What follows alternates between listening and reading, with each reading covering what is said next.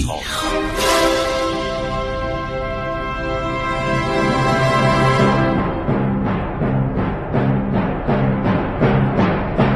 کاری از گروه جوان و اندیشه رادیو جوان.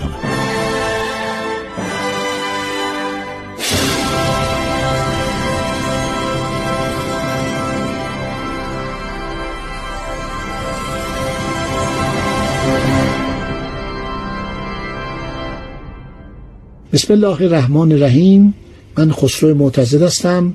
به شما سلام عرض می‌کنم. شنوندگان گرامی ما به نقل یکی از قسمت های مهم تاریخ ایران تاریخ سرنوشت ساز ایران رسیدیم. دورانی که خسرو پرویز شاهنشاه ایران با اون عظمت و کبکبه و دبدبه خودش جبهه رو رها می‌کنه و میاد در شهر دسکت شهر تابستانی و شهر یلاقی دسکت در حدود کرمانشاهان کنونی.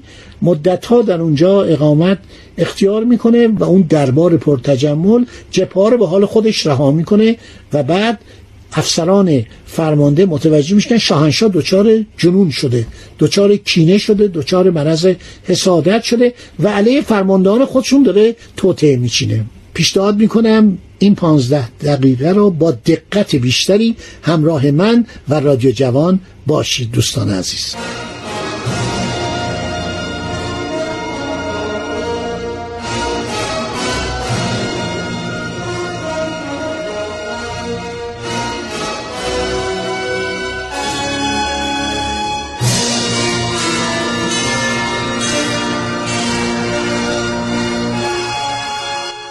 خب خسرو پرویز عرض شود که اسخوی که از خراجگزاران ایران بوده.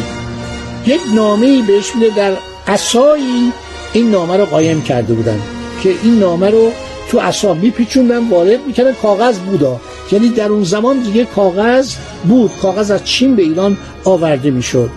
گفت این نامه رو ببر نزد ارتشداران شرفراز در این نامه شرفراز بهش فرمان داده بود که قصر قیصر را بسوزاند و لشکریان او را هلاک کند. چون مرد اسخف به نهروان رسید بانگ ناقوس ها شنید از کرده پشیمان شد که چرا به قیصر نصرانی یعنی به هراکلیوس خیانت کرده است.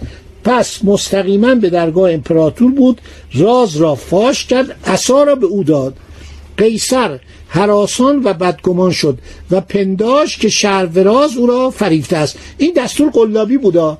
به شهروراز گفت تو وارد شهر استانبول بشو وارد کنستانتینیوپولیس و در اونجا عرض شود که قصر قیصر رو بسوزون و یک کودتا بکن. نابودش که ما از شر این امپراتور عرض شود که راحت بشیم. این اتفاق میفته شهروراز مورد بیاعتمادی قیصر قرار می‌گیره.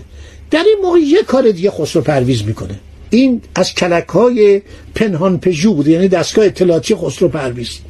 اینا رو من دارم از روی کتاب کریستنسن می‌خونم. وقتی ما اینا رو می‌خونیم میگه آقا اینا روایت اینا روایت نیست. اینا تمام از روی کتاب های مختلف از تبری از نلتکه از بیحقی نقل قول شده. میان میگن که آقا اینا روایت اینا قصه داریم میگه قصه نیست اینا تاریخه. تمام تاریخ های زمان قدیم نگاه کنید اینا تمام دنیا هست. اتفاقات زیاد هست نوشتن. گفتم که نلتکه ترجمه کرده کتاب تبری رو. در کتاب بیحقی اومده در اطلاعات بسیاری از کتاب اومده در التاج اومده. هر شود که در مورد خسرو پرویز مطالب بسیار زیادی آورده شده بود. برای این روایت نیست بنده روایتگر نیستم. تاریخی که داریم بیان می‌کنیم. خب خسرو پرویز برای اینکه مطمئن بشه شهر دراز بهش وفاداره یک نامه ای براش میفرسته و این نامه رو عرض شود که این هم در یک عصا قرار میده. اینو میفرسته برای عرض شود که شهروراز می‌خواسته امتحان کن. آدم غیر عادی بوده آدم حسودی بوده آدم عرض شود که شکاکی بوده. میگه من به من خبر است که مرگان برادر تو یه برادری داشته به نام مرگان اونم سپهبد بوده در جبهه بوده. این می‌خواد خیانت بکنه. من شنیدم می‌خواد تسلیم رومی ها بشه. به محض رسیدن عرض شود که این عصا که نام داخلشه سرشو به اور من بفرست. احزارش کن به کالسدون سرش ببر برای من بفرست که من بدانم تو به من وفاداری. به استثنای این کار یه اسای دیگه با اون نامه رمزی برای مرگان میفرسته. میگه سپه بود مرگان تو به ما وفادار هستی ما می‌دونیم تو آدم بسیار خوبی هستی تو سردار بزرگی هستی. متاسفانه برادر تو فرخان شروراز روبیوزان فاسد شده منحرف شده. به من گزارش دادم با قیصر ملاقات کرده و می‌خواد علیه من کودتا کنه. را رو باز کنه که قیصر بیاد ایران رو بگیره. تو به عنوان یک وطن پرست بیا و عرض شود که سر برادرت را ببر برای من بفرست. تا من بدانم که تو به من وفاداری درجه تو رو ارتقا میدم تو رو ارتشداران سالار می‌کنم. فرمانده کل ارتش های معمور جنگ با روم. دو نفر حرکت می‌کنن از دو را میان خودشونو به جبهه برسونن. در این اسا چرا؟ برای اینکه بین را امکان داشت که اینا به وسیله سربازان رومی به اصطلاح اون سانتوریون ها اون واحد های پراکنده گروهان های رومی دستگیر بشن. این دو نفر میان که خودشونو برسونن. یکی بره پهلوی مرگان یکی بره پهلوی شهروراز و این دوتا برادر وادار کنم گره بکشن. این یک تمهید دیوانوار بود. این مرد بیچاره 20 سال در راه خسرو جنگ کرده حالا مورد سوء زن واقع شده و می‌خواد امتحانش بکنه یعنی این به وسیله برادرش کشته بشه یا برادرش به وسیله این به هر دوتا شک داشت. از این خانواده بدش می اومده چون این خانواده از طبقات پایین بودن با شجاعت و دلیری خودشون و با اون خدمات به درجات بالا رسیده بودن. این حسادت در اغلب پادشاهان ایران بوده. این دو نفر هر دو به وسیله نیروهای رومی بازداشت میشن. خب اثاری که باز می‌کنن بلد بودن اونا. جاسوسان رومی اثاری که باز می‌کنن یکی فرمان قتل مرگان دستور داده به شهروراز که برادرشه. یکی هم دستور قتل شهروراز دستور داده به مرگان یعنی دوتا برادر دستور قتل هم داده. امپراتور گزارش به ارزش می‌رسه یک لگات یعنی سرتیب رو میفرسته میگه برو به مرز ارتش ایران به اردوگاه ارتش ایران درخواست کن که با ارتشداران سالار شهروراز ملاقات کنی. میاد بازداشتش می‌کنن می‌برن پلوی شهروراز.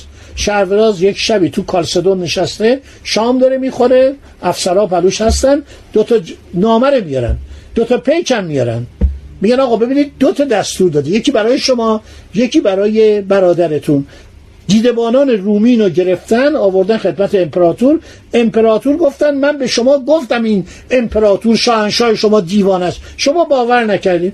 این همه تعریف از امپراتور کردی. این همه من شما رو نصیحت کردم. گفتم 22 سال داریم ما هم می جنگیم تا کی؟ تو گفتی نه. زیر بار نرفتی. حالا بفرما. حکم قتل تو رو شاهنشاه داده به برادرت. حکم قتل برادرت رو داده به تو. این چیکار می‌خوای بکنی؟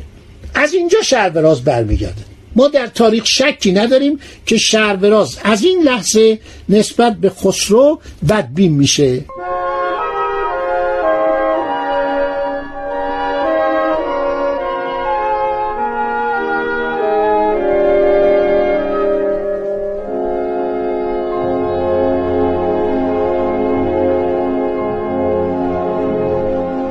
باز درباره میگن که خسرو پرویز در این مدت پول نمیفرستاد.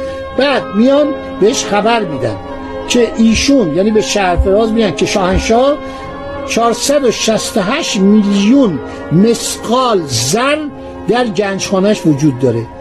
کریستنسن میگه اگر هر درهم ساسانی را یک مسقال بگیریم تقریبا معادل 375 میلیون فرانک طلا بر اساس قیمت های قبل از جنگ جهانی دوم چون کریستنسن اینو 1916 وردشه نوشته.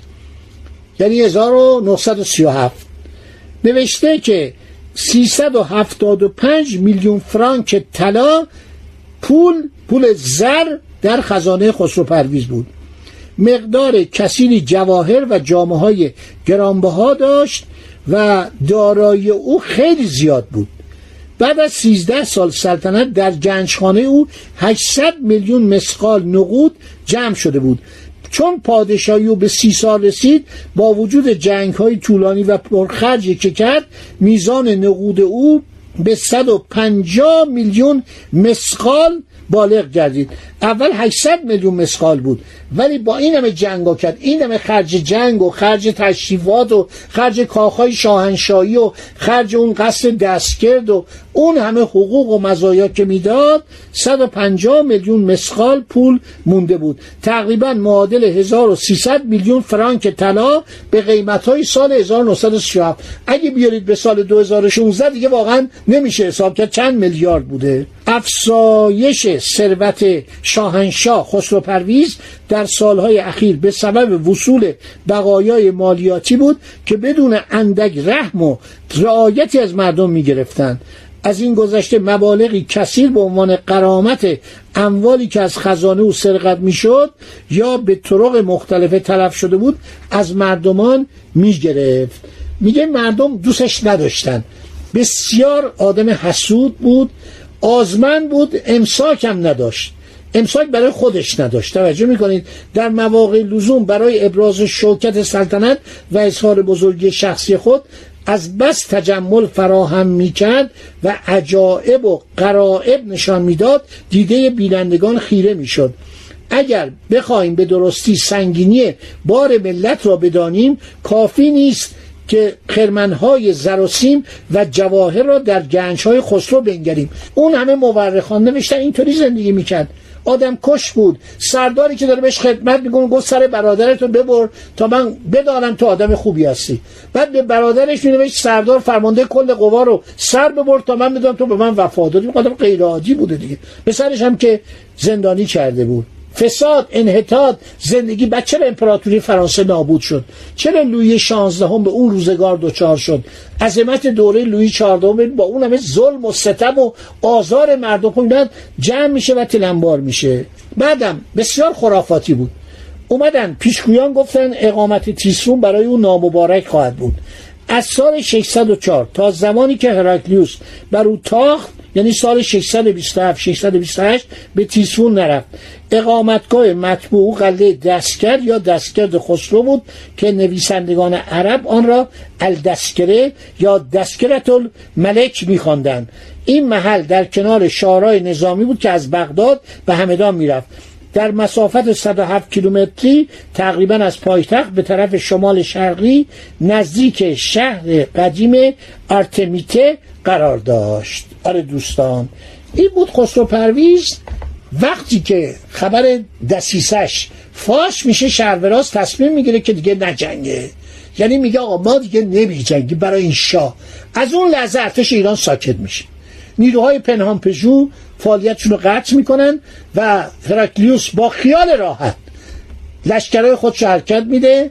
از طریق دریای سیاه میان به طرف قفقاز که ناگهان وارد خاک ایران بشن و بیان از طریق گرجستان از طریق ارمنستان وارد آذربایجان بشن. تا همینجا به یادتون باشه انشالله در برنامه بعد ماجرای کودتا رو میگم که من اینجا دیگه انشالله ماجرای خسرو پرویز رو تمام کنیم. خدا نگهدار شما روز خوشی رو داشته باشید